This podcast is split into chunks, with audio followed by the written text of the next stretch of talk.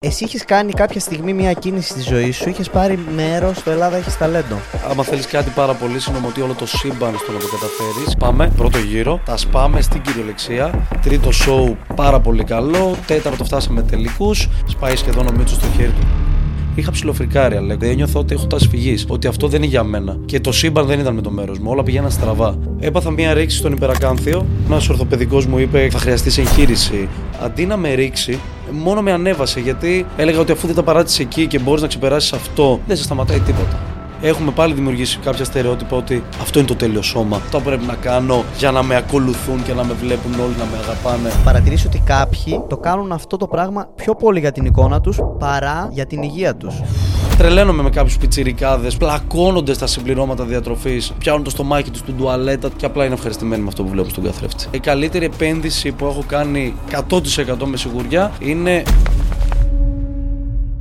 Καλώς ήρθατε σε άλλο ένα επεισόδιο του Flipside the Mind. Πριν ξεκινήσουμε, θα ήθελα να σας ευχαριστήσω όλους για την αγάπη που μας δείξατε ακούγοντας αυτό το πρώτο επεισόδιο, διότι με αυτή την αγάπη μας δίνετε την ευκαιρία να έχουμε μαζί μας κάθε φορά και κάποιον πιο ενδιαφέροντα καλεσμένο, ο οποίος θα είναι μαζί μας για να μοιραστεί ιδέες και απόψεις, ώστε να εξελίσσουμε και να βελτιώνουμε τον τρόπο σκέψης μας. Το community για μας είναι το παν. Ο στόχος μας είναι να μπορέσουμε και εμείς να βάλουμε το λιθαράκι μας στο να εξελίξουμε τον τρόπο ύπαρξης και γι' αυτό το λόγο θα έχουμε μαζί μας καλεσμένους όπως έχουμε πει, οι οποίοι θα μοιραστούν μαζί σας πραγματικές ιστορίες από τη ζωή τους. Θα έχουμε όμως μαζί μας και ανθρώπους που εξειδικεύονται πάνω σε αυτό που κάνουν. Είτε αυτό έχει να κάνει με το σώμα, είτε με την ψυχή μας. Στο συγκεκριμένο επεισόδιο θα ασχοληθούμε με το σώμα μας. Όπως γνωρίζουμε στη σημερινή εποχή μετά από έρευνες, το σώμα συνδέεται με το νου και όλα έχουν να κάνουν με την αυτοβελτίωση. Γι' αυτό και σήμερα θα μιλήσουμε για έναν από τους εναλλακτικούς τρόπους άθλησης στη σημερινή εποχή, όμως αυτός υπάρχει από την αρχαιότητα. Θα μιλήσουμε για την καλλιστενική. Ο σημερινός μου καλεσμένος είναι ένας άνθρωπος με πάρα πολλές διακρίσεις σε αυτόν τον τομέα. Έχει κατακτήσει την πρώτη θέση στο Πανελλήνιο Πρωτάθλημα Freestyle στον τομέα του Street Workout το 2019. Έχει συμμετάσχει στο Παγκόσμιο Πρωτάθλημα και έχει φτάσει στους τελικούς. Όπως επίσης έχει συμμετάσχει και στο Ελλάδα έχεις ταλέντο το 2017, όπου και εκεί βρισκόταν στους φιναλίστ. Στη σήμερα ημέρα προπονεί κάποια από τα μεγαλύτερα ονόματα στο street workout και στην καλλισθενική και επίσης είναι συνειδητής του SKG Squad όπως και ιδρυτής του workout industry. Ένας από τους πρώτους χώρους, τουλάχιστον στην πόλη μας, ο οποίος είναι αφιερωμένος στο street workout. Ας καλωσορίσουμε λοιπόν το Θοδωρή Τσακύρη. Θοδωρή, καλώς ήρθες. Καταρχάς, για να ξεκινήσουμε, θέλω να ενημερώσω τον κόσμο ότι ο Θοδωρής είναι coach μου και με έχει βοηθήσει στο να ξεκινήσω να δω έναν άλλο τρόπο σκέψης απέναντι στη γυμναστική. Έχω επιλέξει να κάνω καλλιστενική μαζί του πλέον και κάνουμε μόνο αυτό. Θοδωρή. Καλά, όχι απλά καλλιστενική. Όχι απλά. Street, Street workout. workout. Μπράβο. Έτσι, και αυτό θα ήταν και η πρώτη, η πρώτη ερώτησή μου. Θα ήθελα να πεις στον κόσμο τι είναι καλλιστενική, και ποια είναι η διαφορά της καλλιστενική με το street workout; Πρώτο χαίρομαι που κάνεις αυτή την ερώτηση. Είναι και κλασική ερώτηση και μια ναι. κλασική απάντηση θα σου δώσω που δίνω στους περισσότερους σχεδόν καθημερινά. Αν μου στείλει δηλαδή κάποιος πιτσυρικά στο Instagram και μου πει γιατί street workout, γιατί το λες calisthenics, γιατί ναι. calisthenics και δεν το λες ναι.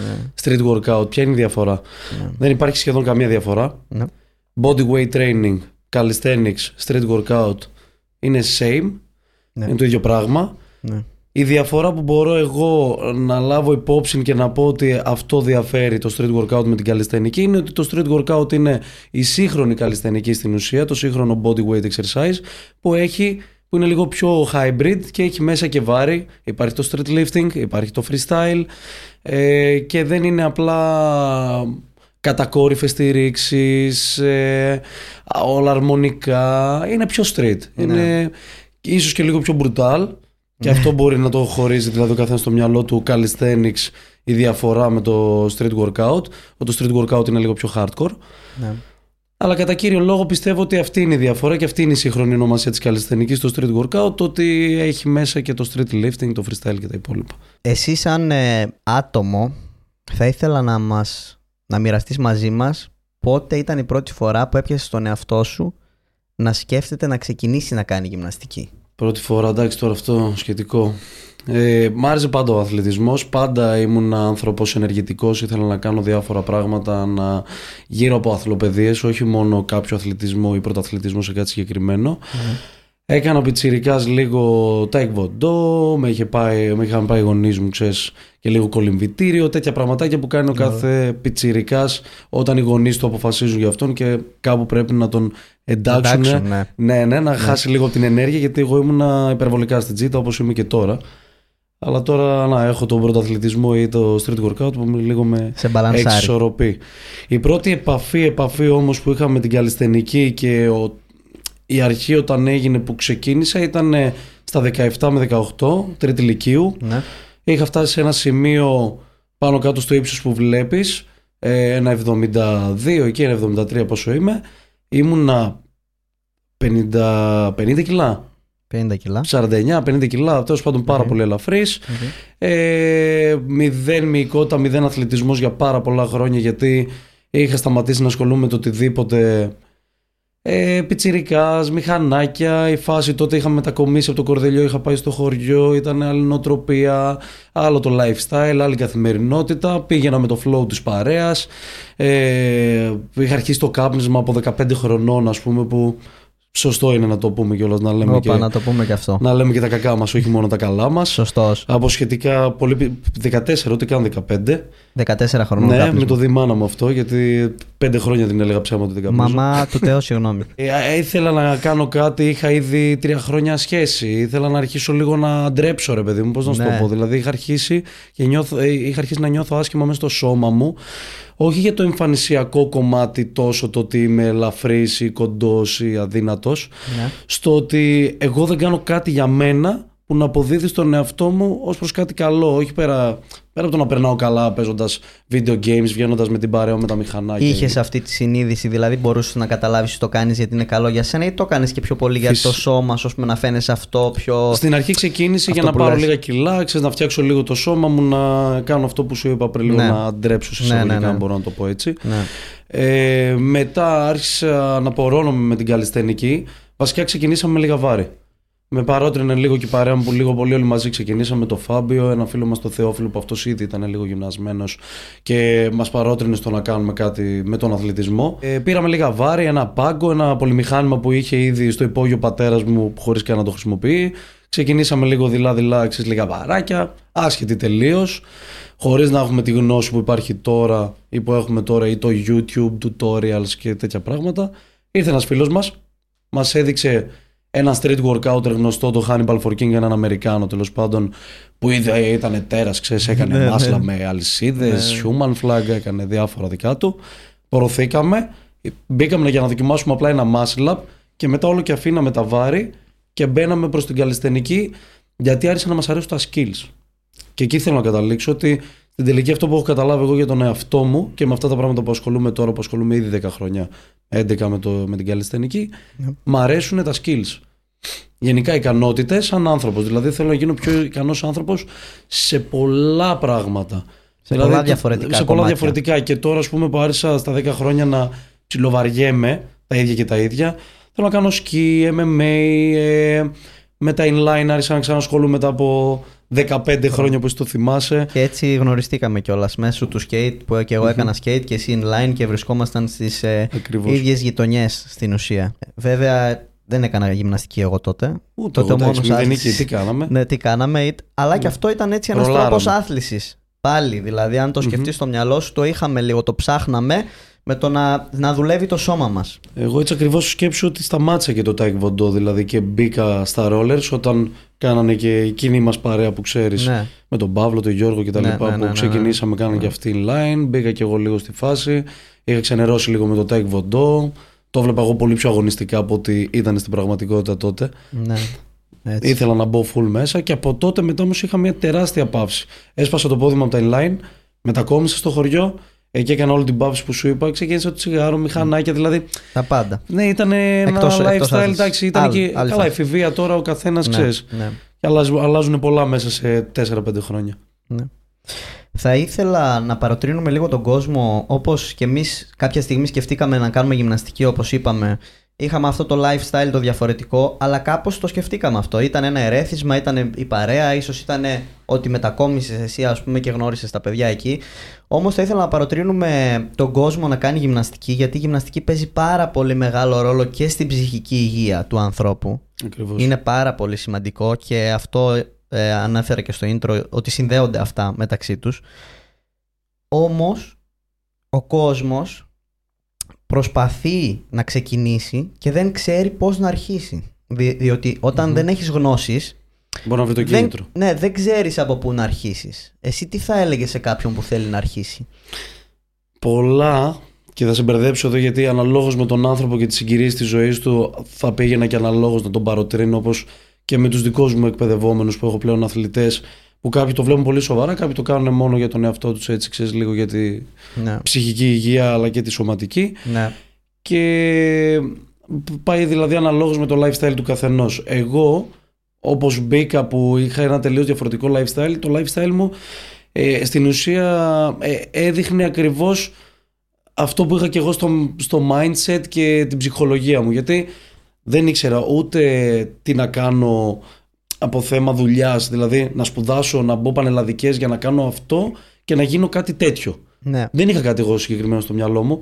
Είχα μια ψηλοστρωμένη δουλειά, ε, ένα lifestyle περίεργο με την παρέα. με- Περίεργο.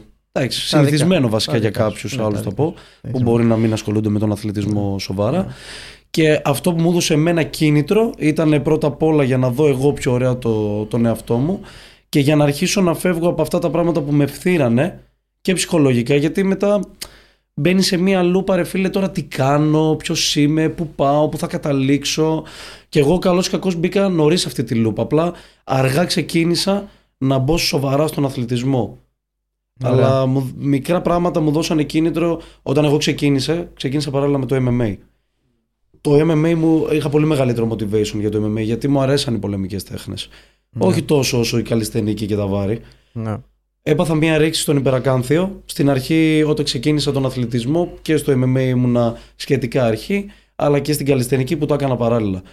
Αυτή η ρήξη, που ενώ ένας ορθοπαιδικός μου είπε κάνε, θα χρειαστείς εγχείρηση, έπρεπε να μείνω εκτός πολύ καιρό, αντί να με ρίξει, η ρήξη, έκανα και Η ρήμα, ρήξη, σωστό. μόνο με ανέβασε γιατί όταν πήγαινα στο γιατρό, όταν έλεγα ότι άμα το φτιάξω αυτό και μπορέσω να τα καταφέρω και να τους δείξω ότι εγώ κατάφερα ενώ μου είπαν ότι δεν θα μπορέσω να συνεχίσω. Έκα, έκανες εγχείρηση. Δεν έκανα εγχείρηση. Ακολούθησα Το μόνο ξεπέρασες τα χωρίς tips εγχείρηση. του. Ναι, δεν είναι ολική ρήξη βέβαια, μπορούσα να την Οκ, γλιτώσω. οκ.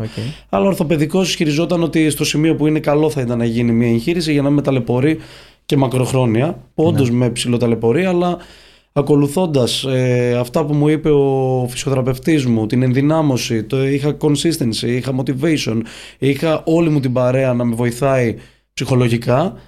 Μπόρεσες να το ξεπεράσεις. Ναι, και μετά αυτό ήταν και το όπλο μου. Δηλαδή η ψυχολογία μου με την υπομονή που απέκτησα μετά από αυτόν τον τραυματισμό ήταν και ένα μικρό κίνητρο που έδινα από τον εαυτό μου στον εαυτό μου. Ωραία. Με πιάνεις. Δηλαδή έλεγα ότι αφού δεν τα παράτησες εκεί και μπορείς να ξεπεράσεις αυτό και ξαναμπήκες στην καλλιστενική και κάνεις αυτά που κάνεις, δεν σε σταματάει τίποτα. Και υπήρξαν μετά και άλλοι τραυματισμοί φυσικά που τα ξεπερνάς και προχωράς. Πώς αντιμετωπίζεις δηλαδή τους τραυματισμούς εσύ, γενικά μέσα σε, σε όλη σου την πορεία; Ε, σίγουρα μιλώντας πρώτα με τους ειδικούς. Δηλαδή μεγαλώνοντας κατάλαβα εκεί τι είναι αυτό το bro science που είχαμε και εμείς μεταξύ μας δηλαδή. Ε, βάλε μια θερμαντική θα περάσει. Ναι, ναι, ναι. ε, τι σε πονάει στις έλξεις κάνε λίγες κάμψεις και θα είσαι μια χαρά. Πηγαίνω στον φυσιοθεραπευτή μου όταν χρειάζεται φυσιοθεραπευτή, θα πάω στον ορθοπαιδικό, θα χρειαστεί ορθοπαιδικό, θα κάνω τη μαγνητική, θα ακολουθήσω τη σειρά των πραγμάτων έτσι όπως πρέπει με βάση και την ιατρική και την προπονητική, ούτως ώστε να ξεπεράσω το συντομότερο δυνατόν και με τον ασφαλέστερο δυνατό τρόπο αυτόν τον τραυματισμό. Αλλά για να σου ολοκληρώσω, συγγνώμη κιόλας αυτό που με ρώτησε πριν που δεν σου απάντησα στην ουσία, Okay. ο καθένας πρέπει να βρει το κίνητρό του και αυτό που θέλει να καταλήξει. Δηλαδή, άμα θες εσύ να κάνεις γυμναστική για το σώμα σου, μπράβο σου, για, να, για το έστω για το φαίνεστε, Ναι. κάντο, αλλά αν είναι αυτό το κίνητρό σου, κράτα το πάντα ενεργό. Δηλαδή, να μην είσαι ποτέ ευχαριστημένος με τίποτα με την καλή την έννοια. Δηλαδή, πέτυχα τα χοντρά, μεγάλα, δυνατά δικέφαλα που ήθελα. Πάμε τώρα για τους ώμους, πάμε τώρα για τα τρικέφαλα. Δηλαδή, άμα το βλέπεις έτσι εμφανισιακά, κάντα όλα, κάντα σωστά. Απέφυγε τραυματισμούς, μην κάνεις ακριότητες. Αλλά βρες πρώτα απ' όλα αυτό που σου δίνει κίνητρο. Εγώ αυτό που σου είπα πριν, το κίνητρο που μου δίνει είναι οι ικανότητες. Θέλω να είμαι καλός στην ισορροπία, θέλω να είμαι καλός ε, στη δύναμη, στην αντοχή και προσπαθώ να τα χτίσω λίγο πολύ όλα μαζί. Βέβαια, μπορεί κάποιος να βρει το κίνητρο που λέγαμε, όμως το σώμα του να νιώθει μια ανασφάλεια βασικά με το σώμα του και να φοβάται να πάει στο γυμναστήριο γιατί αυτό μπορεί να κρυθεί. Όπως έχω έρθει και στο γυμναστήριο κάποιες φορές και βλέπω κάποια άτομα τα οποία είναι παραπάνω κιλά για την καλλιστενική, για όποιο είδος γυμναστικής, όμως είναι εκεί και κάνουν γυμναστική. Αυτούς τους ανθρώπους για Τους να τους- βλέπεις ότι μειονεκτούν, αυτό εννοείς. Ναι, ρε παιδί Παρόλο το μου. βάρος και το ύψος. Και... Ναι, ρε παιδί μου, είναι, είναι και κάποιοι άνθρωποι όμως εκτός από αυτούς που βρίσκονται εκεί, γιατί αυτοί για να βρίσκονται εκεί μπορούν να το έχουν ξεπεράσει και έχουν έρθει, το έχουν αποδεχθεί και θα γυμναστούν Ακριβώς. και είναι τέλειο για αυτούς και για την ψυχολογία τους. Από εκεί και πέρα, κάποιος που έχει ανασφάλεια και δεν μπορεί καν να πάρει την απόφαση να έρθει, πώς θα μπορέσουμε να τον παροτρύνουμε, να του ανοίξουμε το μυαλό ώστε να. ξέρεις, it's okay.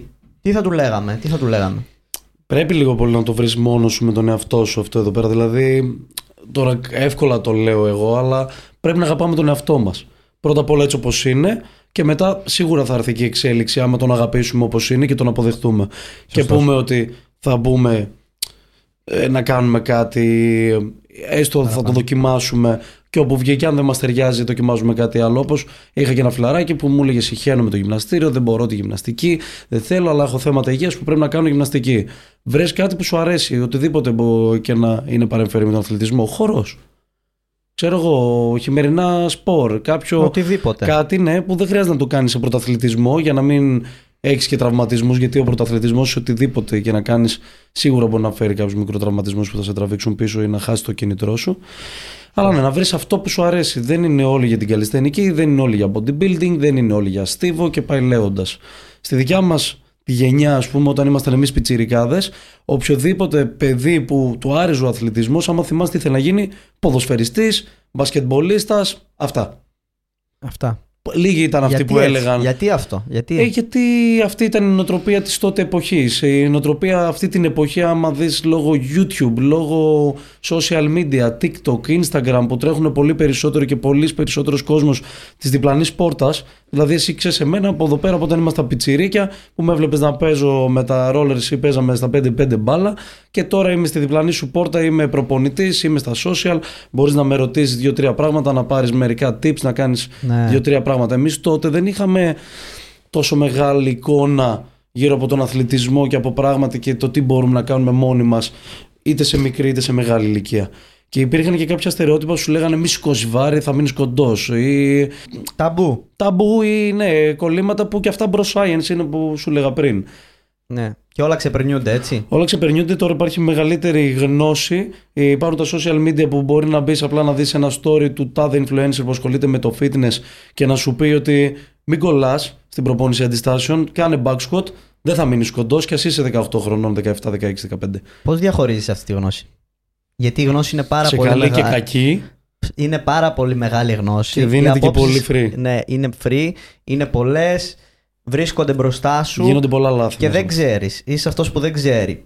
Πώς θα επιλέξεις, τι θα ακούσεις, Είναι τυχαίο; Πρέπει να είσαι λίγο επιλεκτικός σίγουρα. Πρέπει εγώ να είμαι είσαι. πάρα πολύ επιλεκτικός, αλλά και αυτό στο πέρασμα των χρόνων που συνειδητοποίησα και εγώ κάποια πράγματα. Ναι. Δεν θέλω να λέγομαι influencer, παρόλο που ασχολούμαι λίγο πολύ με τα social media, γιατί δεν προσπαθώ να επηρεάσω κάποιον μέσα από το δικό μου κανάλι σε εισαγωγικά στο Instagram ή στο TikTok ή οπουδήποτε. Δεν προσπαθώ να σου πω, Αλέκο, πάρε αυτά τα συμπληρώματα, κάνε αυτή τη γυμναστική, κάνε... Δείχνω και φλεξάρω σε αυτά που εγώ είμαι καλός και μ' αρέσει να δείχνω μια ωραία εικόνα και είναι σαν ένα βιογραφικό δικό μου, ένα πορτοφόλιο αν μπορώ να το πω έτσι, για να δεις τι κάνω εγώ. Και από εκεί και πέρα, αν έρθεις σε επαφή, γιατί προσπαθώ να είμαι ο εαυτός μου στα social media 100%, Σωστός. εύκολα θα μου στείλεις μήνυμα. Δηλαδή, το βλέπω και από τα παιδιά, από τα, παιδιά τα μικρά που μου στέλνουν και μου λένε ε, Φοβόμουν να σου στείλω, γιατί λέω θα μου απαντήσει, δεν θα μου απαντήσει. Και τώρα μιλάμε full ανοιχτά με ηχητικά. Ναι. Πάρε με και τηλέφωνο, δεν έχω πρόβλημα. Εγώ το έχω το, και το κινητό μου στο Instagram και στο γυμναστήριο και έχω κρατήσει επαφή με όλους και με πιτσιρικάδες και πιο μεγάλους. Καλοδεχούμενα και ό,τι πληροφορία μπορώ να δώσω σαν προπονητής επίσης. Αλλά δεν μπλέκω στο territory αλλωνών. Δηλαδή, άμα έρθεις να μου πεις για τον τραυματισμό, θα σου πω στείλε στο φυσιοθεραπευτή, bro. Τι με Σωστός. ρωτάς εμένα, εγώ είμαι γυμναστής. Σωστός. Ναι, και ασχολούμαι με την αθλιατρική, αλλά σε κάποια πράγματα, σε ξένα νερά δεν μπαίνω. Δεν... θα πνιγείς. Και αργά ή γρήγορα θα το καταλάβει ο οποιοσδήποτε, γιατί ζητάνε πληροφορίες π.χ. από ανθρώπους που ασχολούνται με την γυμναστική, ενώ δεν είναι προπονητές. Influencers όμως. Και μου έδωσε το τάδε το τάδε πρόγραμμα, αλλά δεν βλέπω διαφορά στο σώμα μου ή τραυμάτισα τον νόμο μου. Πρέπει να ξέρεις και εσύ λίγο πολύ που απευθύνεσαι. Σωστός. Όταν έρχομαι σε σένα, που είσαι, έχεις το καλύτερο μπαρμπέρικο ας πούμε στην πόλη, έχω και την απέτηση να μου κάνεις το καλύτερο κούρεμα. Όταν πάω σε έναν influencer και του ζητάω ένα πρόγραμμα γυμναστικής ενώ μου δηλώνει ότι είναι influencer και δεν είναι γυμναστής και δεν έχω τα αποτελέσματα που θέλω, δεν πάω μετά στον Τέο να γκρινιάξω ότι ο τάδε προπονητής δεν είναι καλός. Δεν είναι προπονητής, bro. Πού πήγες και ζήτησες; Έτσι είναι. Δεν έτσι πήγα είναι. στο γυράδικο και του είπα κάνε μου το καλύτερο κούρεμα. Πήγα στο καλύτερο μπαρμπέρικο και του είπα κάνε μου το καλύτερο κούρεμα. Simple. Ο- οπότε, παιδιά, είστε open να στείλετε όσοι θέλετε μήνυμα, όσοι θέλετε μάλλον σοβαρά να ασχοληθείτε με το street workout, να στείλετε μήνυμα στο Θοδωρή, στο Τέο Τσακύρη στο Instagram. Απαντάει σε όλες τις ερωτήσεις. Εννοείται. Ό,τι θέλετε να ρωτήσετε. Όπως... Με το δικό μου τρόπο βέβαια. Δηλαδή, Ναι, όταν ναι. βλέπω κάτι τρελά, ας πούμε, δώσ' μου δύο tips και να βγάλω front lever. Ε, εκεί τρελαίνομαι. Ναι. Δηλαδή, θα φας ηχητικό ένα λεπτό που θα Να τρως είστε έτοιμοι κράξιμο. για το ηχητικό. Ναι, εντάξει, θα τα πω έτσι όπως, έτσι όπως εγώ τα ξέρω. Αυτό που λέγαμε πριν για τα ταμπού. Α, και του- το κίνητρο. Καλό κάνει και η παρέα. Καλό κάνει. Δηλαδή, εμένα με βοήθησε πάρα πολύ η παρέα μου στο να με παροτρύνει όταν έπεφτα και έλεγα Ε, δεν θα βγει αυτό, δεν θα κάνω αυτό. Είχα το κολλητό Παύλα αδερφό Φάμπιο που μου έλεγε Έλα, πάμε, θα το προπονήσουμε, θα βγει. Και αντίστοιχα το ίδιο. Δηλαδή, εγώ έκανα το ίδιο στο Φάμπιο, ο Φάμπιο σε μένα και γενικότερα με την ομάδα μας. Απλά λέω το Φάμπιο πιο πολύ γιατί είμαστε και τα 10 χρόνια σε αυτή την πορεία μαζί και λίγο πολύ όλοι τρα, τραβούσαμε συνέχεια ένα τον άλλον παρόλο που έχουμε τραυματιστεί και οι δύο άπειρες φορές για τα παλιά μας λάθη. Άπειρες. Έτσι είναι. Οι τραυματισμοί θα υπάρχουν πάντα. Ευτυχώς, ειδικά σε τόσα ευτυχώς. χρόνια γυμναστικής. Υπάρχουν. Τώρα αυτό που λέγαμε πριν για τα ταμπού και για το ότι στο παρελθόν ας πούμε υπήρχαν τα ταμπού που τώρα δεν υπάρχουν. Παρατηρείς ότι ο κόσμος στρέφεται σε πιο εναλλακτικούς τρόπους γυμναστικής; Ναι, φυσικά. Και γι' αυτό έχουν βγει και τόσοι εναλλακτικοί μέθοδοι προπόνησης που πολλοί δεν βαριούνται πλέον. Δηλαδή θα πάω και θα κάνω π.χ. ζούμπα, μούμπα, χορό, γυμναστική.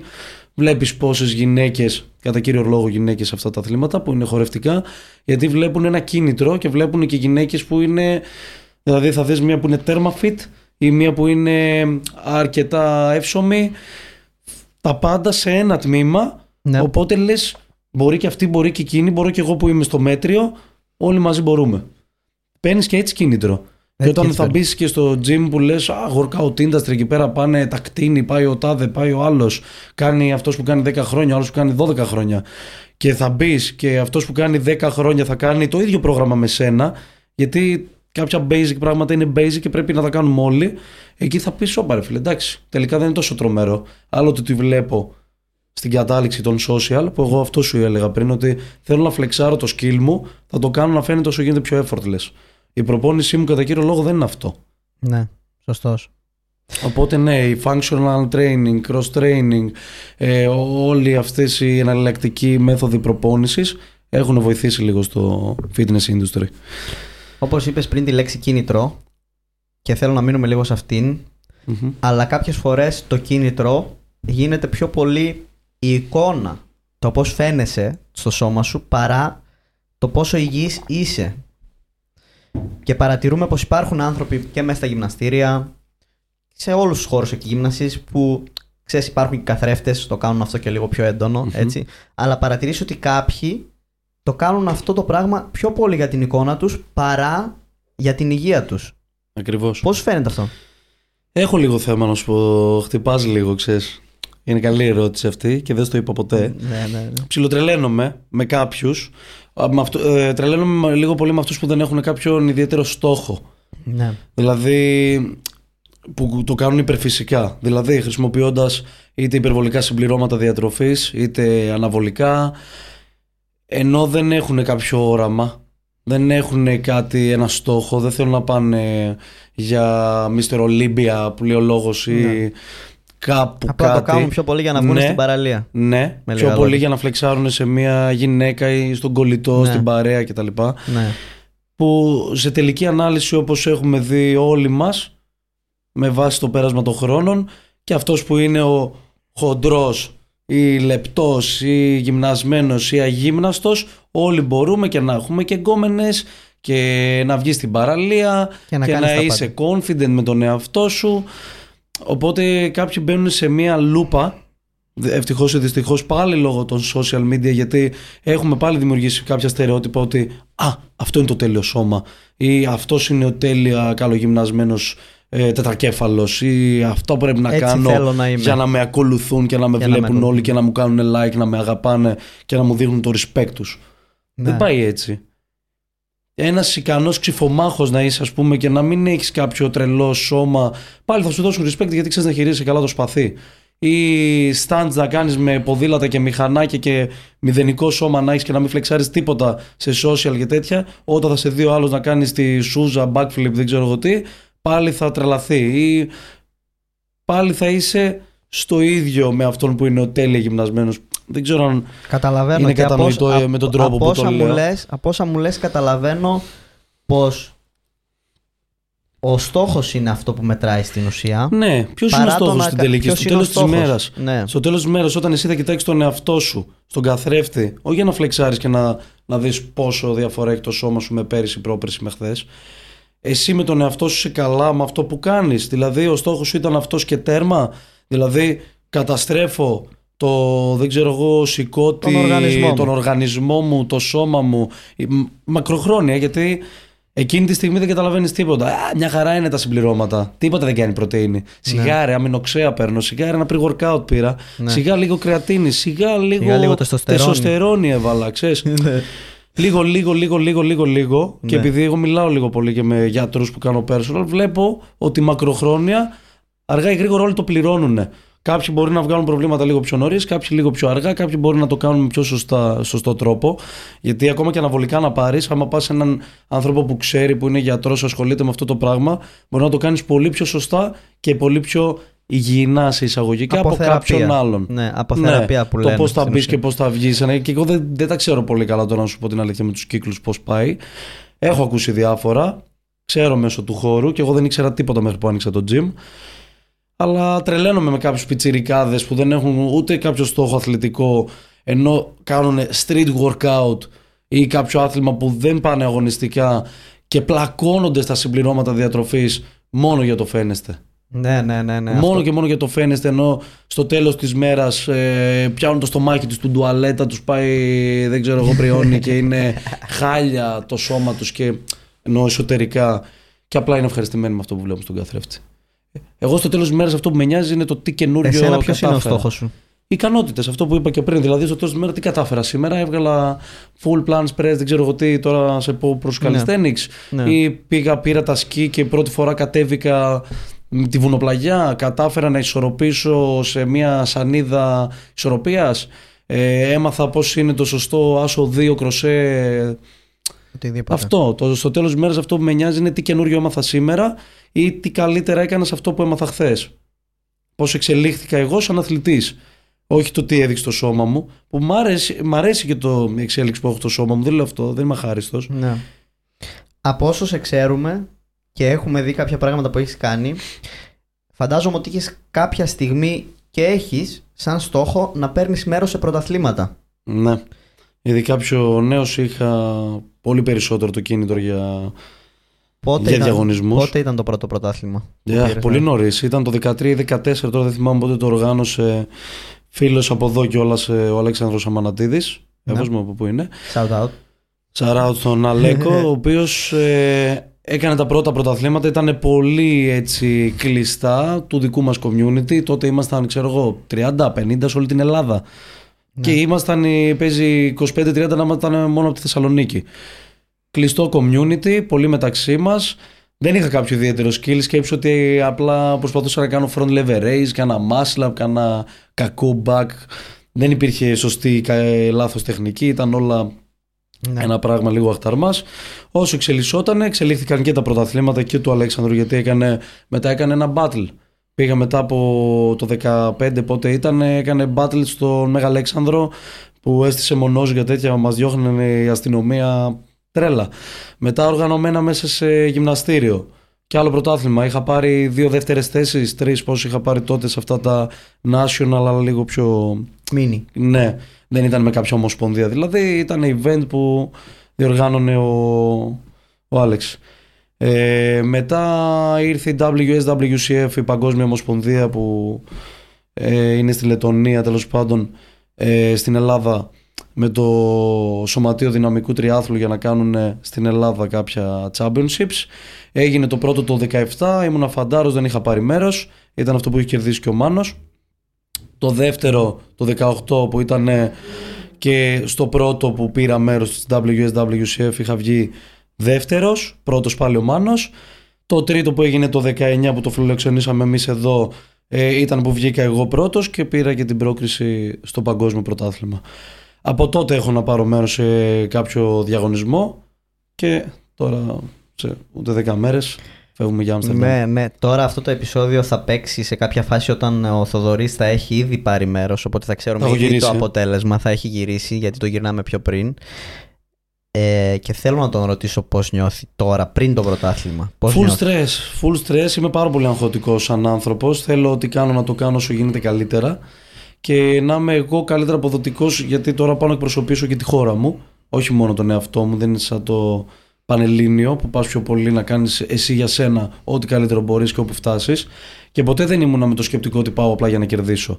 Εκτός από τον τελευταίο αγώνα που ήταν το 19 που πήγαινα με την ψυχολογία ότι έχω πάρει ήδη 3-4 φορές δεύτερη θέση Ναι. έχω νιώσει και κάποιες φορές ίσως λίγο αδικημένος αλλά όλοι λίγο πολύ νιώθουμε αδικημένοι δηλαδή λες Ω, καλά το έκανα αυτό γιατί έχασα ξέρω εγώ αλλά ε, στις λεπτομέρειες πάντα κρίνεται ε, ούτε κατηγορώ το συναθλητή μου, ο Παύλα αδερφό μου, τον Μάνο που είναι τρομερός αθλητής και όλοι όσοι είχα ανταγωνιστές στα Πανελλήνια, αλλά το παγκόσμιο είναι κάτι πολύ διαφορετικό. Πολύ στρες. Όταν πήγα το 19 στο παγκόσμιο στη Μόσχα ήμασταν και 70 διαγωνιζόμενοι πως ήμασταν, ήταν πάρα πολλοί. Ε, Ήταν οι καλύτεροι της κάθε χώρας. Ε, εγώ ένιωθα λίγο σαν τη μήγαμε στο γάλα και ήμουν και από τους μεγαλύτερους. Τώρα θα είμαι σίγουρα μεγαλύτερος. Είναι, δηλαδή εγώ είμαι στα 28 και οι μεγαλύτεροι εκεί πέρα είναι 21-22 χρονών. Πιο πιτσιρικάδες. Με πολύ λιγότερους τραυματισμούς που νομίζω είναι και το πιο σημαντικό. Παίζει ένα ρόλο. Ναι. Ε, αυτό είναι που με ευθύνει περισσότερο είναι το άγχος μου που δεν μπορώ να το με καταβάλει αρκετά η αλήθεια είναι. Κάποιες φορές είναι παραγωγικό και αποδίδει στην απόδοση την αθλητική αλλά κατά κύριο λόγο αυτό που μου απέδειξε και το 19 ειδικά στο δεύτερο γύρο γιατί πήγα με το σκοπό να κάνω ένα καλό round στον πρώτο γύρο. Πέρασα στον τελικό, πέρασα στους 20 από τους πόσοι ήμασταν που σου είπα πριν ε, περνάω στην 20 έχω, περίσει, έχω περάσει τον πρώην παγκόσμιο πρωταθλητή και έχω ενθουσιαστεί τέρμα. Και μπαίνω στο δεύτερο γύρο τέρμα αγχωμένος ότι τώρα δείξ' τους τι μπορείς να κάνεις, σπάστο. Ναι. Ε, το σπάσα, έπεσα, έσπασα το δάχτυλό μου, από τότε έχω ένα είδημα. Σπάστο, το σπάσες. Ε, το έσπασα στην κυριολεξία, έπεσα. Τέλος πάντων, είναι και μέσα στο πρόγραμμα για το να κάνεις fail. Και στο Πανελλήνιο είχα κάνει fail, αλλά για καλή μου τύχη εκεί πέρα είχαμε κάνει όλοι λίγο πολύ fail. Αλλά αυτό είναι κατά κύριο λόγο το άγχος και από τότε έχω να πάρω μέρος σε πρωτάθλημα για αυτό το λόγο. Και φέτος μου έγινε μία πρόσκληση εισαγωγικά γιατί είναι το σωματείο που σου λέω πριν μπήκε τώρα στην άλλη την Ομοσπονδία που είναι ευρωπαϊκή και αυτοί πήραν ένα τεράστιο εράσμους βοηθάνε πάρα πολύ νέους αθλητές να πάρουν μέρος σε αυτόν τον διαγωνισμό που έχει endurance, street lifting, ε, freestyle που είναι battles πάρα πολύ οργανωμένο ε, για μένα πιο οργανωμένο από την άλλη Ομοσπονδία που δεν θέλω να του συγκρίνω είναι ένα διαφορετικό πράγμα Ναι. απλά μου άρεσε πάρα πολύ το πώς το οργάνωσαν και το πώς πάω αυτή τη φορά, που το ξέρω εδώ και τέσσερις μήνες. Γιατί το άλλο απλά κέρδισα το Πανελλήνιο Ιούλιο και μετά από 25 μέρες είχα πάει στο παγκόσμιο. Με πολύ με λίγη προετοιμασία για παγκόσμιο επίπεδο.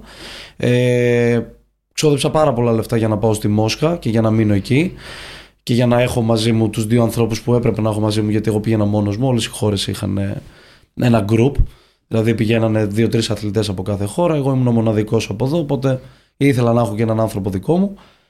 Ε, τώρα πληρωμένα έξοδα, διαμονή, το ξέρω πριν από καιρό, μας κάνουν δωρεάν workshop, θα έχουμε φαγητά, όλα, όλα είναι πολύ οργανωμένα και γι' αυτό θέλω να κάνω ένα shout out στη συγκεκριμένη Ευρωπαϊκή Ομοσπονδία, δεν ξέρω τι είναι. Θέλω να μείνουμε λίγο σε αυτό.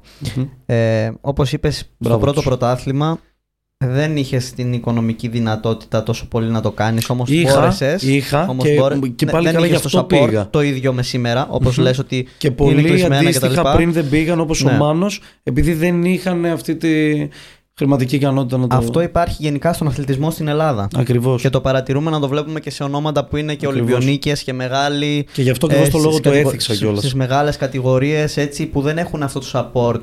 Πώς μπορεί αυτός ο άνθρωπος να πάει να αγωνιστεί, να εκπροσωπήσει την Ελλάδα, την πατρίδα για την, ε, στους, ε, ή στους Ολυμπιακούς ή οπουδήποτε.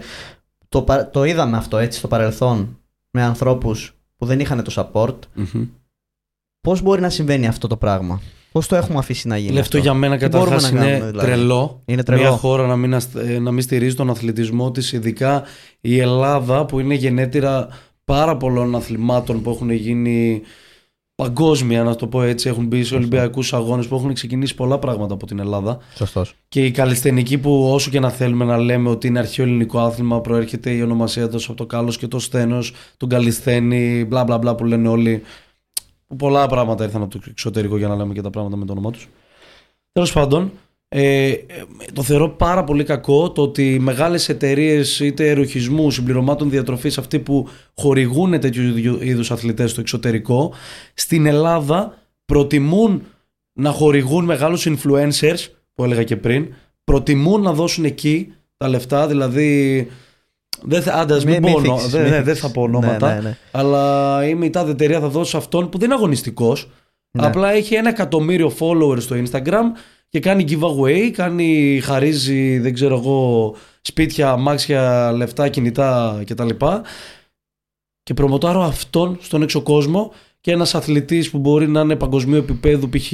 ο Σλίδης να μην έχει 10 χορηγούς πίσω από την πλάτη του δεν ξέρω εγώ στοίχημα, ε, ο ΠΑΠ ε, ας είναι ό,τι θέλει ναι, δεν με ναι. νοιάζει καν το όνομα κάποιον να στηρίζει και να δίνει λεφτά και βλέπω και εταιρείες ρουχισμού και εκεί άστος μην πω ονόματα γιατί θα πάνε σε συγκεκριμένα άτομα και δεν θέλω να το στοχεύσω τόσο ενώ θα μπορούσα ε, είτε παρκουρίστες είτε street workouters είτε ε, οργανίστες που έχουμε να μην πηγαίνουν σε παγκόσμια ή Ολυμπιακούς γιατί δεν έχουν ιατρική ομάδα, δεν έχουν ένα σταθερό εισόδημα ούτως ώστε να μην δουλεύουν δεύτερες δουλειές για να μπορούν να κάνουν το άθλημά τους που είναι οι καλύτεροι στη χώρα μας.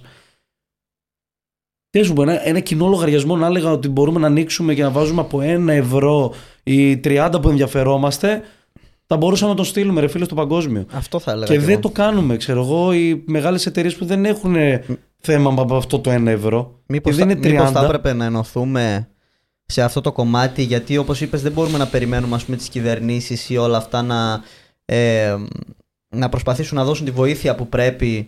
Και έτσι κι αλλιώς στι μέρες μας τα brands έχουν μεγάλη δύναμη. Έτσι. Mm-hmm. Ε, έχουν έσοδα, έχουν μεγάλη δύναμη, ειδικά brands τα οποία είναι στον αθλητισμό μέσα και δεν είναι μόνο για την εικόνα αυτό που λέμε, μήπως θα μπορούσαν και αυτοί να βοηθήσουν άτομα τα οποία εκπροσωπούν ή την Ελλάδα ή οτιδήποτε σε πρωταθλήματα; Σίγουρα, απλά πρέπει να μην σκεφτούμε τόσο τόσο το συμφέρον, να το πω έτσι, κερδο, κερδοσκοπικά. Κερδοσκοπικά. Γιατί ένας αθλητής που μπορεί να είναι underrated, ας πούμε, στο θέμα κοινού, στο social media, γιατί δεν τον νοιάζει να τρέξει το Instagram. Ναι. Δεν τον νοιάζει να αποστάρει σε σένα, γιατί αντί για 8 ώρες να ασχολείται με το να κάνει video editing, κάνει 8 ώρες προπόνηση μέσα στο κλειστό σάπιο γυμναστήριο που του παρέχεις ε, το, του κράτους για να προετοιμαστεί για να πάει να εκπροσωπήσει εσένα σε ένα παγκόσμιο πρωτάθλημα ή Ολυμπιακούς είτε κύπελα είτε οτιδήποτε. Μόνο στο ποδόσφαιρο. Μόνο εκεί δίνουμε. Δηλαδή και σε τοπικό ποδόσφαιρο βλέπω ε, από τοπικές επιχειρήσεις μεγάλες στο χωριό μου, δεν θα πάω μακριά, στο χωριό μου τα μαγαζιά που είναι αυτά που βγάζουν τα περισσότερα λεφτά ας πούμε θα στηρίξουν το ποδόσφαιρο και αυτό. Τα ταμπού καλά κρατούν δηλαδή. Αυτό ναι. που λέγαμε πριν ναι. για τα ταμπού έχουν λίγο φύγει, αλλά υπάρχουν. Υπάρχουν σε συγκεκριμένα πράγματα, σε συγκεκριμένα τουλάχιστον κερδοσκοπικά. Εγώ αυτό βλέπω. Ναι. Ότι ε, να τον παροτρύνω αυτόν, ρε παιδί μου, εντάξει, καλός αθλητής, αλλά κοινό δεν έχει, δεν τον ξέρει κανείς. Μήπως να παροτρύνουμε τον άλλον που έχει και λίγο κοινό και μπορεί να πάει λίγο μπροστά μέσω αυτού. Όχι, ρε φίλε.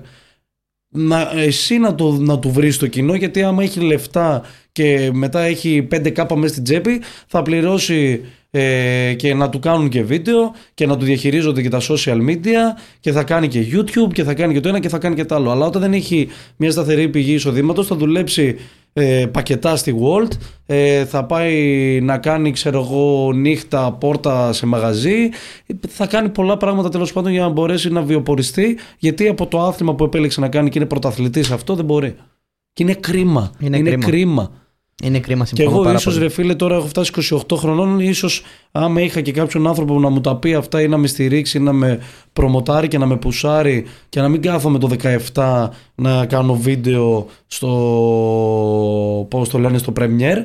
Εκείνη την ώρα να κάνω διατάσεις για να έχω καλύτερη ευληγησία που λέει ο λόγος και μετά να κάνω μια καλύτερη προπόνηση. Γι' αυτό σου δίνω είμαστε κι ένα εμείς παράδειγμα, εδώ. σου δίνω απλό. Γι' αυτό είμαστε και εμείς εδώ για να τα πούμε και να μας ακούσουν και να, Είναι πολύ ωραία ερώτηση αυτή. να, να, πάρουν, να πάρουν αυτή τη γνώση την οποία εσύ όπως και άλλοι έδωσαν πολύ κόπο και πολύ χρόνο ώστε να την καταλάβουν ας πούμε, το και να την συνειδητοποιήσουν. κατανοήσουν, να τη συνειδητοποιήσουν έως σήμερα τουλάχιστον. Παράλληλα, όταν έχεις δημοσιότητα, σίγουρα τα πράγματα είναι λίγο πιο εύκολα, ας πούμε να το πούμε και έτσι, ε, Αυτόματα όλα. αυτόματα όλα. Εσύ είχες κάνει κάποια στιγμή μια κίνηση στη ζωή σου, είχες πάρει μέρος στο Ελλάδα έχεις ταλέντο. Σωστά. Μμμ. Πώς ξεκίνησε αυτό; Πώς ξεκίνησε δηλαδή, ήταν κάποια ιδέα, ήταν τυχαίο, πώς... Ε, Καταρχάς εγώ πιστεύω πάρα πολύ στο ότι άμα θέλεις κάτι πάρα πολύ συνομωτεί όλο το σύμπαν στο να το καταφέρεις και άμα εσύ έστω και λίγο το πουσάρεις Ναι. έρχεται αυτό από μόνο του, έρχεται από πίσω. σωστός. Όταν εγώ τελείωσα με όλο αυτό το lifestyle που σου είπα πήγα στο Λύκειο, ήμουν ένα μπουρδέλο στην κυριολεξία. Άντε να τελειώνει, να πάω να δουλέψω μετά γιατί δεν είχα πρόβλημα στο να δουλεύω πολλές ώρες. Χειρονακτικές εργασίες. Δούλευα παράλληλα τα καλοκαίρια, πήγα σε μια σχολή, τελείωσα marketing γιατί ήθελα να μπω στην επιχείρηση του πατέρα μου που ασχολείται με γυναικεία ενδύματα, τέλος πάντων κάνουμε παραγωγές για το εξωτερικό, για μεγάλα brands. Και ήξερα μια τέχνη, ήξερα να στρώνω, να κόβω πανιά, είναι μια τέχνη και αυτή τέλος πάντων με το ρούχο ασχολιόμουν. Όταν τελείωσα το marketing και έπρεπε να μπω στο γραφείο και να αρχίσω να διοικώ ας πούμε μια επιχείρηση, είχα ψηλοφρικάρει Αλέκο, δεν, δεν, δεν ήμουν για εκεί μέσα. Δηλαδή ένιωθα ότι έχω τάση φυγής, ότι αυτό δεν είναι για μένα. Και το σύμπαν δεν ήταν με το μέρος μου, όλα πηγαίναν στραβά. Τελειώνω τη σχολή, πάω στρατό, απολύομαι από το στρατό και έχω ένα mindset ότι πρέπει να ασχοληθώ με τη γυμναστική, είμαι καλό σε αυτό. Ο κόσμος μου ζητάει να του κάνω προπόνηση χωρίς να είμαι προπονητής, χωρίς να έχω κάνει κάποια σχολή προπονητικής. Και με το που τελειώνω το στρατό, λέω θα πάω σχολή προπονητικής. Πάω σε μια ιδιωτική, την ΑΣ που είναι μια αμερικάνικη αθλιατρική. Μου έχει αρέσει πάρα πολύ ο τρόπος που το τρέχανε και οι ύλοι τους και όλο. Έκανες το research σου. Ακριβώς. Ε, από φίλο βασικά που με παρότρινε που ήμασταν μαζί φαντάρι και θα πήγαινε και αυτός και μαζί πήγαμε στη σχολή. Και λέω θα κάνω αυτό. Με το που γράφομαι στη σχολή, μιλάω με τα παιδιά και μου λένε ότι όσο ήσουν στο στρατό, εμείς θέλαμε να κάνουμε ε, αίτηση στο Ελλάδα έχεις ταλέντο για να πάμε να κάνουμε show με street workout κτλ. Ε, οι άλλοι γράφανε πανελλαδικές όμως ο Δημήτρης με τον Νίκο, οι δύο πιτσιρικάδες της Ήταν ομάδας. μια ιδέα των φίλων δηλαδή. Ήταν μια ιδέα του Φάμπιο, του Νίκου και του Φάβιο, Δημήτρη και του Δημήτρη. που βλέπαν απλά τα τρέιλερ και λέγανε να δηλώσουμε συμμετοχή έτσι για τη φάση να πάμε να προμοτάρουμε και το calisthenics και όπου φτάσουμε ρε παιδί μου, εντάξει ας μην κερδίσουμε, όπου φτάσουμε είναι καλό Πάντα για μας. υπήρχε όμως, παρατηρούμε εδώ αυτός ο στόχος να προμοταριστεί αυτή η γυμναστική. Ακριβώς, Έτσι. όχι το πρώτο απ' όλα τουλάχιστον αυτό που μου είπαν για μας είναι ότι όσοι περισσότεροι το δουν τόσο περισσότεροι θα ασχοληθούν και ο Φάμπιο που ας πούμε ασχολιόταν ήδη με την προπονητική είχε τελειώσει την προπονητική και είπε ότι θα ασχοληθεί με τη γυμναστική σοβαρά ε, υπήρχε μεγαλύτερο potential για να πετύχει αυτό σαν προπονητής και εμείς σαν αθλητές γιατί θα υπάρξει περισσότερο exposure, θα ασχολούνται περισσότερα άτομα, ίσως να πέσουν μετά χορηγίες, λεφτά και να βιοποριστούμε Κάνατε από αίτηση; αυτό. Όχι. Μας κάνανε πρόσκληση. Άκου το, α, γι' αυτό σου Πώς λέω για το γίνεται αυτό; σύμπαν. ε, Μας έστειλε μια τύπησα ήρα τέλος πάντων που ήταν στην παραγωγή του Sky τότε που ήταν Ατζون Media τότε το Ελλάδα. Πού στα σας Ταλέντα. βρήκε; Ε, είχαμε μια παλιά ομάδα τους Barbenders, εγώ με τον Φάμπιο, τώρα με τα φιλαράκια από το χωριό που σου λέω Ναι. μηχανάκια, τσιγάρα, βόλτες ναι, κτλ. ναι, ναι, ναι. ναι, είχαμε μια ομάδα που ήμασταν και καλοί. Δηλαδή για την Ναι. τότε εποχή κάναμε υλικό. Τώρα edits, ε, μην το δεις. Άστα. Ξέρεις αυτά του Sony, το όχι, του Windows ε, ένα πρόγραμμα εκεί για του VLC, Οτιδήποτε, δεν ξέρω τι ήταν, με ναι, κάτι, κάνανε, τι κάναμε μοντάζ τώρα τέρμα περίεργα, τέρμα χάλια. Τέλος πάντων, μας βρήκαν από κάτι βιντεάκι από το Facebook, μας κάνανε πρόσκληση, είχαν κάνει πρόσκληση και άλλα άτομα εννοείται, ε, δεν ήμασταν δηλαδή εμείς απλά οι τυχεροί, είχαν βρει και άτομα με ζωκλερικά, χορούς, δεν ξέρω εγώ τι, υπήρχαν και αυτοί με τις αιτήσεις, υπήρχαν και αυτοί με τις προσκλήσεις. Πάμε, πρώτο γύρο, Τα σπάμε στην κυριολεξία. Σπάει σχεδόν ο Μίτσος στο χέρι του γιατί έπεσε στην πρόβα, στραμπούληξε στο χέρι, βγήκαμε τρει αντί για τέσσερις. Μας δώσανε τρομερό respect. Εμείς πήραμε τρελό boost. Πήγαμε μετά από δύο μήνες γιατί ο Δημήτρης ήταν τραυματισμένος. Κάναμε το δεύτερο show, το οποίο ήταν το καλύτερό μας. Τρίτο show πάρα πολύ καλό. Τέταρτο φτάσαμε τελικούς. Δεν κερδίσαμε, παρόλο που μάθαμε μετά μέσω της παραγωγής από κάτι άτομο ότι ήμασταν full top σε ψηφοφορία και μας είπε και ένα παιδί ότι παίζει να βγήκαμε και πρώτοι στο, στους δικούς μας ημιτελικούς ε, από θέμα ψήφων που ήταν ε, τηλέφωνο, μηνύματα, ξέρεις, κλασικά. Τελειώνει και το Ελλάδα έχει ταλέντο και εφόσον μας έχουν κάνει πρόσκληση και έχουμε χαϊπαριστεί και έχουμε ανέβει και αθλητικά μέσα σε εκείνο το διάστημα που τα παιδιά είχαν φροντιστήρια, πανελλαδικές, αθλήματα. Εγώ με τον Φάμπιο σχολιόμασταν μόνο με αυτό. Ο Φάμπιο ήταν προπονητής. Εγώ σταμάτησα να δουλεύω στη βιοτεχνία ενώ είχα τελειώσει και το στρατό. Έκανα παράλληλα τη σχολή μου και βγάζαμε με τον Φάμπιο σκηνικά για το πώς θα εμφανιστούμε το, στο ταλέντο. Και τελειώνει την προπονητική, τελειώνει το ταλέντο και μετά μας καλούσαν και δεξιά-αριστερά, κάναμε και διάφορα show. Η ομάδα ανέβηκε full, πήραμε πολύ καλή προβολή. Θέλω να μείνουμε λίγο στο ταλέντο. Πώς ε, διαχειρίστηκε αυτό το άγχος της σκηνής, Γιατί η σκηνή, από όσο ξέρω, κάτω έχει πάρα πάρα πολύ κόσμο. Είχε, είχε. Είναι μια πρωτόγνωρη εμπειρία. και θέλω να μάθω τι σκεφτόσουν τότε, όταν βρισκόσουν στο stage. Φίλε, τότε είχαν και οι άλλοι τόσο άγχος, που δηλαδή προσπαθούσα να μείνω calm για να ξεαγχώσω και τους άλλους. Εντάξει, όλοι είχαμε λίγο πολύ. Ναι. Αλλά η αλήθεια είναι, από ό,τι θυμάμαι, ναι. τουλάχιστον στα πρώτα, και όχι στο πρώτο, από το δεύτερο και μετά, Είχα άγχος μέχρι να βγω στη σκηνή. Όταν έβγαινα στη σκηνή, ήμουνα σε φάση κάνω αυτό που ξέρεις καλύτερα. Γιατί εκεί δεν είναι όπως ένα διαγωνισμό που σε κρίνουν. Σε κρίνουν βασικά, αλλά δεν κρίνουν τη σκηνή σου και δεν μπορούν να καταλάβουν το τι. Τα ψεγάδια δεν μπορούν να καταλάβουν τι ήταν λάθος, τι χάλασε το flow, τι, τι, τι. Είναι πιο πολύ το show. Και αυτά που βλέπει εντυπωσιακά ο κόσμος δεν είναι αυτά που είναι πιο δύσκολα και που βαθμολογούνται πιο δύσκολο, με μεγαλύτερο βαθμό δυσκολίας σε ένα διαγωνισμό. Οπότε βγαίναμε και κάναμε αυτά που ξέρουμε καλύτερα και fail να γινότανε για αυτούς ήταν προβολή, ήταν εικόνα. Οπότε ήμασταν, OK, okay, πάμε και ό,τι βγει. Πήρες πολύ δημοσιότητα από εκεί; Ε, η ομάδα σαν ομάδα ναι. Εγώ πήρα μεγαλύτερη αναγνώριση και από άτομα του αθλήματος γιατί με ξέρανε, γιατί ήμουν ενεργός σε πρωταθλήματα. Ήταν λίγο απότομο αυτό; Ε... Αυτή η δημοσιότητα, ας πούμε, αυτή η αναγνώριση; Εντάξει. Πάλι σχετικά Χωρίς να θέλω να περνέψω τα μουσια μου, πιστεύω ήμασταν underrated σε σχέση με άλλα πράγματα. Αλλά τότε δεν υπήρχε τόσο exposure στο calisthenics που βγήκε μετά την καραντίνα λόγω ατόμων και φίλων μου, Κόγια, Σλίδη, που το δώσανε full boost στο άθλημα γιατί βγήκε και στο εξωτερικό και παντού και influencers στο εξωτερικό που το κάνουν πιο γνωστό. Γιατί τότε εποχή νομίζω ήμασταν εκεί που έπρεπε να είναι ούτε underrated ούτε overrated. Νομίζω ήμασταν κομπλέ. Αλλά ε, έπαιρνες και πιο εύκολα κοινό τότε, έτσι. Δηλαδή πήγαμε με 500 followers, να το πω έτσι απλά στο Instagram και είχαμε φτάσει τότε 8.000, πόσο είχαμε φτάσει η ομάδα. Πολύ γρήγορα. Η ομάδα και είχαμε πάρει και εμείς τα προσωπικά μας προφίλ που τώρα στο τελευταίο ταλέντο που πήγανε και κάτι φίλες δεν ήταν τόσο easy. Ναι. Ήταν πιο δύσκολο. Ναι, πιο δύσκολο. Τότε ήταν πιο εύκολο. Εντάξει, χάσαμε μετά γιατί σταματήσαμε εμείς να ασχολούμαστε με το που πήγαμε στο gym, με το που ξεκίνησε το workout industry και αφήσαμε λίγο πολύ τα της ομάδας. Εδώ θέλω να μείνουμε. Ε, γι' αυτό δεν προχώρησε και εγώ μόνος. Workout industry. Αυτή η ιδέα του να δημιουργήσεις ένα χώρο που είναι καθαρά για αυτή τη γυμναστική. Το street workout να το πούμε. Ναι. Καλλιστενική street workout. Εντάξει, είμαστε πιο hybrid βέβαια. Βλέπεις έχουμε και άλλα πράγματα. Ναι, ναι. Ναι, βασικά έχει, έχει μέσα διάφορα πράγματα. Ένα, ένα χώρο, τέλος πάντων, λίγο πιο εναλλακτικό, πιο εναλλακτικής mm-hmm. γυμναστικής. Πώς ε, ξεκινάει αυτή η ιδέα και για ποιο λόγο να το κάνεις αυτό; Για ποιο λόγο να κάνεις ένα τέτοιο γυμναστήριο; Για αυτό το λόγο δεν σου προχώρησα και πριν με το ταλέντο, να καταλήξω βασικά. Όταν βγήκαμε και κάναμε τα υπόλοιπα show που σου είπα, κάναμε ένα για ένα φιλανθρωπικό σκοπό, ας πούμε, στη βραχιά που είχαμε κάνει σε ένα γήπεδο ποδοσφαίρου που μας άρεσε πάρα πολύ ο σκοπός, ε, που ήταν για ένα σύλλογο ΑΜΕΑ. Ε, βγήκαμε και σε κάποια άλλα μαγαζιά, βγήκαμε στη φωλιά των Κούκου στο Star το οποίο το έχουμε αφήσει πίσω, δηλαδή είναι το μοναδικό show που δεν έχουμε δείξει στον κόσμο γιατί εμάς δεν μας άρεσε ούτε το vibe της εκπομπής, ούτε ο τρόπος που θέλουν να μας παρουσιάσουν και παρουσιάσανε το άθλημα. Το αφήνω πίσω, δεν θα το σχολιάσω περαιτέρω. Και βγαίνουμε μετά και στο Pantheon, που είναι ένα μαγαζί που μου αρέσει πάρα πολύ εδώ της πόλης μας και μας προσκάλεσαν για να κάνουμε show τσικνοπέμπτης ε, σε δύο μέρες από τώρα, πέρα, πέντε χρόνια έχουν περάσει, τέσσερα, να κάνουμε ένα show τύπου Πάνθεον έχεις ταλέντο και ο Στέλιος, ο άνθρωπος που είναι εκεί πέρα ένας από τους ιδιοκτήτες τέλος πάντων του μαγαζιού και η γυναίκα του μας είχαν δει στο Ελλάδα έχει ταλέντο.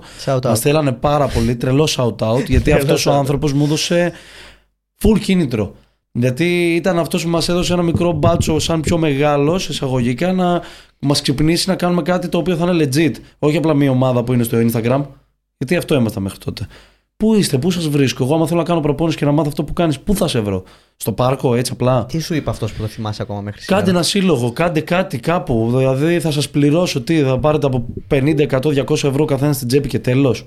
Γιατί το κάναμε για λεφτά. Μετά ήταν για βιοποριστικούς λόγους. Δηλαδή βγαίναμε σε μαγαζιά και κάναμε show και πέραμε λεφτά, πετούσαμε χρήματα. Σωστό. Είμαστε γνωστοί, ξέραμε τι κάναμε, κάναμε πολύ ωραίο show. Ε, νομίζω το κατάλαβαν και αυτοί και μπορούν να το βρει και ο κόσμος στο YouTube. Μας παροτρύνει, ετοιμάζουμε ένα show πολύ διαφορετικό από τα άλλα. Δηλαδή, βγήκαμε με μπουκάλια, φούλα αντιαθλητική, με μπουκάλια στο χέρι. Δείχναμε ότι και καλά σουρωμένοι, κάνουμε έλξη με ένα χέρι και πίνουμε σφινάκια και τέτοια. Και μετά τα πετούσαμε όλα και aggressive, ας πούμε, προπόνηση.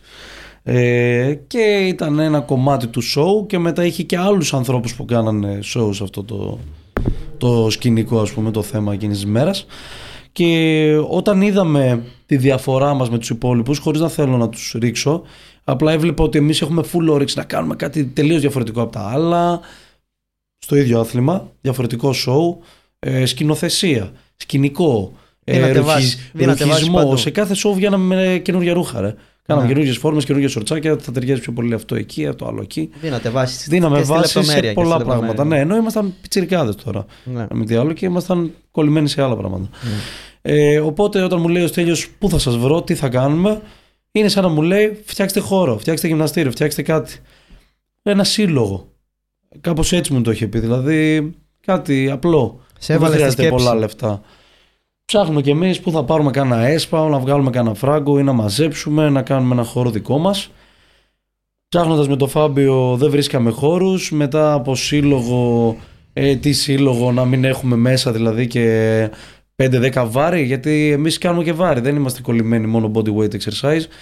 Είμαστε πιο ευρυδικά, όπως είπα και πριν. Θέλουμε και λίγα βάρη σε κάποια πράγματα, δηλαδή χρειάζονται. Ενδυνάμωση ενδυνάμωση και με βάση την προπονητική συνειδητοποίησαμε και κάποια πράγματα πώς να κάνουμε πιο ολοκληρωμένο το άθλημά μας και να γουστάρει και ένας αθλητής ο οποίος δεν το βλέπει αγωνιστικά και θέλει να φτιάξει όντως το σώμα του για λόγους υγείας που κάποια πράγματα σε θέματα πρωταθλητισμού καλλιστενικά είναι ανθυγινά γιατί είναι καταπώνεση, είναι overtrain και στο bodybuilding και σε όλα. Βρίσκουμε ένα χώρο, λέμε εδώ είμαστε, ψηλοτάβανο το ένα το άλλο, λέμε εδώ θα φτιάξουμε ναό. Ε, να, θα κάνουμε μια τουαλέτα, εδώ πέρα μόνο τα μονόζυγά μας, καουτσού κάτω, στρώματα και δίνουμε πόνο. Ε, έμπαινε ο ένας, έμπαινε ο άλλος, ακούγαμε τη γνώμη, μετά μπλέχτηκε ο φάδερ μου, τον οποίο τον έχω πιο ψηλά από οποιονδήποτε άνθρωπο, δηλαδή όσο με έχει στηρίξει και όσο δεν ήταν κολλημένος. Έχουμε βιοτεχνία με ρούχα, εδώ θα μπεις, αυτό πρέπει να κάνεις τόσα χρόνια, θα με κληρονομήσεις και τα λοιπά και τα λοιπά. Κάνω αυτό που νομίζω ότι πρέπει να κάνεις, κάτω σωστά. Έγινε marketing plan. Marketing είχα σπουδάσει. Business plan, ε, SWOT analysis, ε, πώς θα κάνω αυτό, πώς θα, τι με συμφέρει, μήπως να βάλω και κάτι άλλο, μήπως να έχω και έναν άνθρωπο από τεφά, γιατί εμείς ήμασταν όλοι από ιδιωτικές σχολές. Τα παιδιά γράφανε πανελλαδικές. Πού, ναι, ήμασταν από τα τέσσερα άτομα της ομάδας, οι δύο ήταν εκτός, είχαν πολύ σοβαρά άλλα πράγματα να ασχοληθούν, όχι business ways. Βρίσκουμε το χώρο, λέμε θα το κάνουμε, μπλέκει το father, ε, βρίσκουμε, βρίσκω το άτομο από τεφά που θέλω, οπότε λέμε δεν θα γίνει σύλλογος, θα γίνει γυμναστήριο, πέφτει παραπάνω χρήμα και φτιάχνουμε το ναό του workout industry με αίθουσα, με ελεύθερα βάρη, μεγάλα ποδητήρια, προσεγμένο καθαρό χώρο, με εξαερισμούς, με ό,τι πρέπει να έχει ένα καλό γυμναστήριο για να έχεις καλές συνθήκες και να νιώθεις ωραία μέσα που για μένα είναι πολύ βασικό. Και δεν έχω πάει σε άλλο γυμναστήριο, ποτέ ζωή μου. Και επειδή κάνατε ένα τόσο ωραίο γυμναστήριο που όντως γιατί και εγώ το επισκέφτομαι και πάντα είμαι εκεί ας πούμε για τη γυμναστική μου ε, όσο μπορώ δηλαδή με το χρόνο μου φαντάζομαι ότι έχουν επισκεφθεί αυτό το χώρο και αθλητές πάνω στο κομμάτι αυτό μεγαλύτερα ονόματα ρε παιδί μου που ασχολουνται με αυτό. mm Ε, πώς ξεκίνησες να συνεργάζεσαι με τους αθλητές; Βασικά μόνοι τους ήρθαν οι περισσότεροι, δηλαδή και κάποια άτομα που χτιστήκαν εκεί πέρα μέσα, Δεν λέω ότι καταφέραν ότι καταφέραν επειδή ήρθαν στο workout industry, αλλά λίγο πολύ όλο το vibe και όταν έχεις και συναναστρέφεσαι με ανθρώπους που έχουν το ίδιο mindset και τους ίδιους στόχους, ο ένας τραβάει λίγο πολύ τον άλλον μπροστά. Ε, και με ανθρώπους δηλαδή που έβλεπα ότι είχαν τελείως διαφορετική ενασχόληση και μπήκανε μετά στο κομμάτι του αθλητισμού, κατάλαβαν και αυτοί όπως και εγώ ότι καταστάλαξε ότι αυτό τελικά θέλω να κάνω ρε φίλε. Αυτό που μου αρέσει και αυτό που είναι το χόμπι μου μπορώ να το κάνω και επάγγελμα. Γιατί; Τι, τι λιγότερο έχω εγώ από τον τάδε ας πούμε που... Είδες κόσμο να αλλάζει επάγγελμα Εντελώς. και να κάνει. Εντελώς. Να, να πάει Shout σε, σε out αυτό στο το... φίλο μου τον Χρήστο τον Κόγια που έχει πετύχει ό,τι έχει πετύχει και είναι α, αν όχι νούμερο ένα από τους πιο top ε, fitness YouTuber αυτή τη στιγμή στην Shout Ελλάδα. out. Shout out και εκεί. Γιατί ήταν ο πρώτος από τους πρώτους πέντε γεγραμμένους του γυμναστηρίου και τι ήταν τότε, μπάρμαν, τι δούλευε στο Σάνι ε, που δεν υποτιμώ τη δουλειά που έκανε τότε αλλά ήταν κάτι διαφορετικό. Και είχε ξεκινήσει απλά να γυμνάζεται για τον εαυτό του, για να φτιάξει το σώμα του και αυτός γιατί είχε ένα τελείως διαφορετικό background, τελείως διαφορετικό lifestyle και η παρέα του άλλο πράγμα, διαφορετικά πράγματα, Ναι. σε κοινά που είχα κι εγώ ας πούμε σαν πιο πιτσιρικάς, κολλήσαμε, ταιριάξαμε, γράφτηκε στο gym, είχε κάνει εξάμηνο, τρίμηνο, γιατί τότε είχα τρίμηνα, εξάμηνα, ετήσια, είχα τα πάντα. Είχε πάει Ταϊλάνδη, έβγαλε ένα μικροβlog από το κινητό που το έκανε το πρώτο βίντεο και μετά είπε θέλω να γίνω YouTuber και το έτρεχε full σοβαρά. Πήγε πάλι σε ζών, πάλι έτρεχε το YouTube. Τον είδα όμως μπροστά μου να αλλάζει το lifestyle του και όχι μόνο αυτόν. Πιτσιρικάδες που το είδαν από το Χρήστο ή μέσα στο gym ότι μπορώ από εδώ μέσα να γίνω ένας καλός αθλητής μετά να, ίσως να γίνω προπονητής ή να το τρέχω μέσω το social media και να κάνω YouTube ή TikToks ή tutorials ή courses. Από πόσα, από πόσα πράγματα έχεις κάνει μέχρι σήμερα όπως και το Ελλάδα έχεις ταλέντο όπως και αυτά που διοργάνωναν στα μαγαζιά ας πούμε της πόλης και τα λοιπά πλέον είσαι ολοκληρωμένος πιστεύω και με το γυμναστήριο και με αυτούς Να τους είσαι καλά. αθλητές και όλοι όντως σήμερα πετυχαίνετε αυτό το στόχο του να γίνει αυτή η γυμναστική πιο γνωστή Μμμ.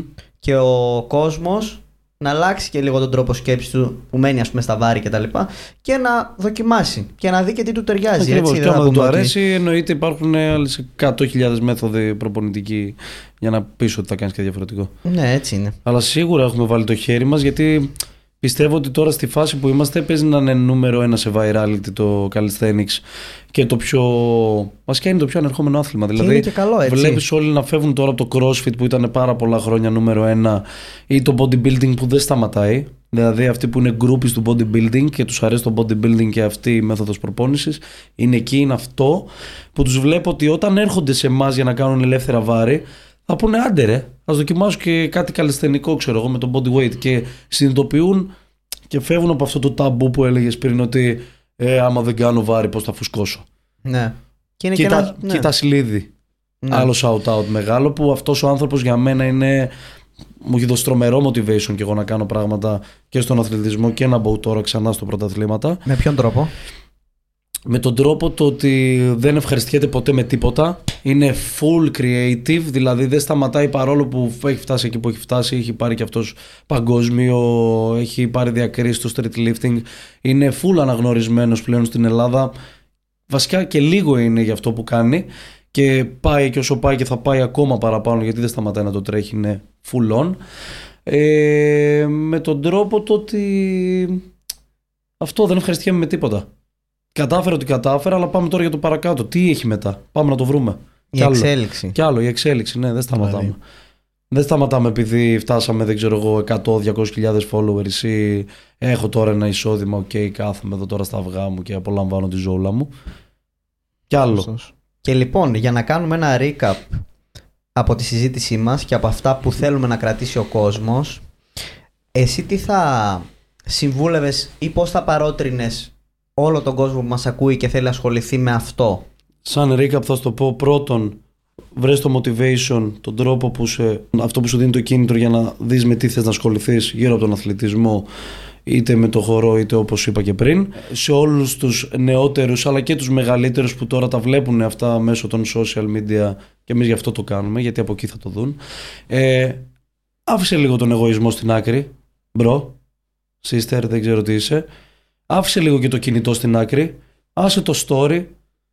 Δεν χρειάζεται να τα δείξει όλα από την αρχή. ασχολήσου λίγο με αυτό που θες, τον εαυτό σου, γιατί εμείς όλοι αυτοί που βλέπετε και προσπαθούμε να σας δώσουμε κίνητρο και οι άλλοι influencers αλλά και εγώ που δεν είμαι influencer και προσπαθώ να παροτρύνω τον κόσμο στον αθλητισμό δεν ασχολούμαστε 10 χρόνια με το Instagram και το YouTube. Ασχολούμαστε 10 χρόνια με τους εαυτούς μας με το άθλημα, με αυτό που είναι κάνουμε ό,τι κάνουμε και μετά το βγάζουμε βίντεο και το δείχνουμε στον κόσμο. Δεν θα γίνετε ούτε όλοι από, την, από τον πρώτο χρόνο υπεραθλητές, ούτε θα φτάσετε τα μεγάλα πρότυπα που βλέπετε από τον πρώτο μήνα, ούτε θα φάτε 10 αυγά και θα γίνετε τουμπανιάριδες, ούτε θα πάρετε 10 κιλά πρωτεΐνης και θα γίνετε τουμπανιάριδες και ούτε χρειάζεται να βγάλετε τα δισεκατομμύρια τον πρώτο χρόνο και να το παίζετε όλοι bitcoin, master, ethereum, ε, κάνω ναι. εναλλακτικούς τρόπους εισοδήματος και τέτοια. Έχουμε μπει όλοι σε μια λούπα που νομίζουμε ότι αυτό είναι. Ναι. Δεν χρειάζεται. Μπορούμε να συνεχίσουμε να γινόμαστε και υδραυλικοί και ηλεκτρολόγοι και ποδοσφαιριστές που είπα εγώ ότι δεν κολλάμε πλέον εκεί. Να τα κάνουμε όλα, να βρούμε τι μας αρέσει όμως πρώτα και να ασχοληθούμε λίγο πρώτα με αυτό και μετά θα βγει effortless στο να το δείξουμε στον κόσμο. Και να Τρελαίνεστε ναι. με το edit. Και γιατί ναι. τους βλέπω ρε μπρος στο gym ε, Βγάλε με ένα βίντεο, βγάλε με ένα βίντεο, βγάλε με ένα βίντεο. Κάνε ρε ζέσταμα, κάνε την άσκηση δύο-τρεις φορές, βγάλει ναι. και απέδειξε το μετά στο βίντεο. Θα το δουν όλοι. Αργά ή γρήγορα θα το κάνεις και θα το δούμε. Και να δίνουμε Μην και πιο πολύ βάση στην ψυχική μας υγεία. Ακριβώς. Έτσι. Να το καταλαβαίνουμε αυτό και να το κατανοούμε και, και να σωματική. κάνουμε γυμναστική και αυτό να γίνει μια συνήθεια. Ακριβώς. Μην, μην πιέζεστε δηλαδή, επειδή σήμερα είχα προπόνηση στις 6, την έχασα, δεν κάνω ή κάνω πιο αργά με το ζόρι ενώ δεν προλαβαίνω. Θα υπάρξουν και αυτές οι μέρες, θα υπάρξουν και οι κακές. Θα υπάρξει και το demotivation, θα υπάρξουν ε, οι άνθρωποι που θα σε ρίξουν την ψυχολογία, που θα σου πούνε ότι δεν μπορείς να τα καταφέρεις. Εκεί είναι η ψυχολογία και εκεί είναι όμως που πρέπει να έχεις και τη σωματική υγεία γιατί όταν είσαι full τραυματισμένος ή δεν κάνεις σωστό ζέσταμα, σωστή αποθεραπεία, δεν ακολουθείς τα πράγματα όπως είναι με τη σειρά και αυτά θα σου ρίξουν την ψυχολογία και θα σε πάνε πίσω σαν αθλητή. Και για να κλείσουμε αυτό το επεισόδιο, από αυτό το επεισόδιο και μετά θα καθιερώσω τρεις ερωτήσεις που θα κάνω σε όλους. Και είσαι ο πρώτος που πρέπει να τις απαντήσει. OK, okay. μέσα. Λοιπόν, με ψήνει. η πρώτη ερώτηση είναι ποια ήταν η καλύτερη επένδυση που έχεις κάνει εσύ σαν άνθρωπος. Ρε φίλε, να σου πω ότι μου ήρθε πρώτο στο μυαλό που θα γελάσεις. πρώτο; Αλλά δεν είναι αυτό η καλύτερη επένδυση που έχω κάνει. Ναι. Τα περικάρπια που ήρθε στο μυαλό.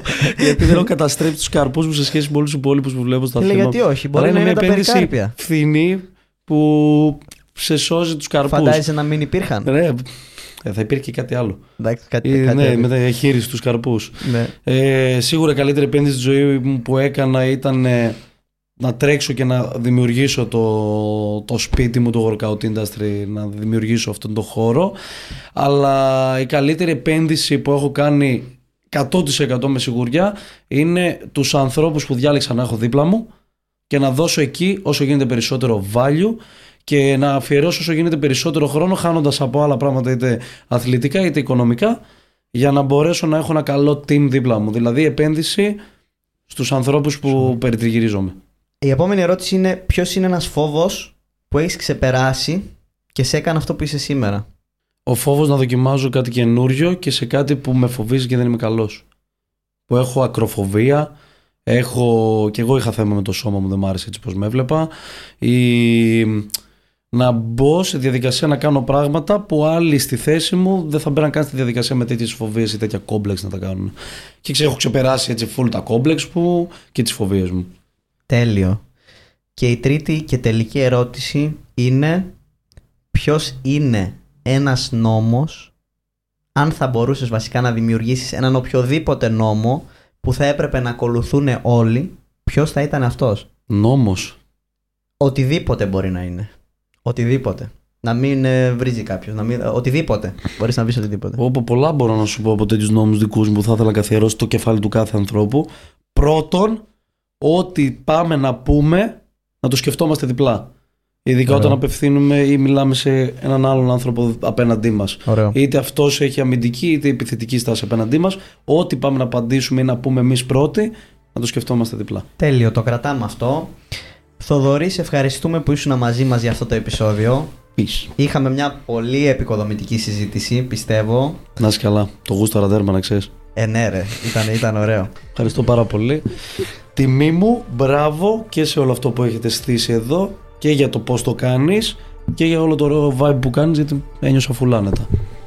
Τέλεια, χαίρομαι και εγώ που ήσουν μαζί μου και μοιράστηκες όλες αυτές τις απόψεις με τον κόσμο γιατί είχαμε μια πολύ επικοδομητική συζήτηση αλλά ξέρετε γιατί; Γιατί αυτό το podcast είναι μια συζήτηση για συζήτηση με τον εαυτό σας. Τα λέμε στο επόμενο επεισόδιο.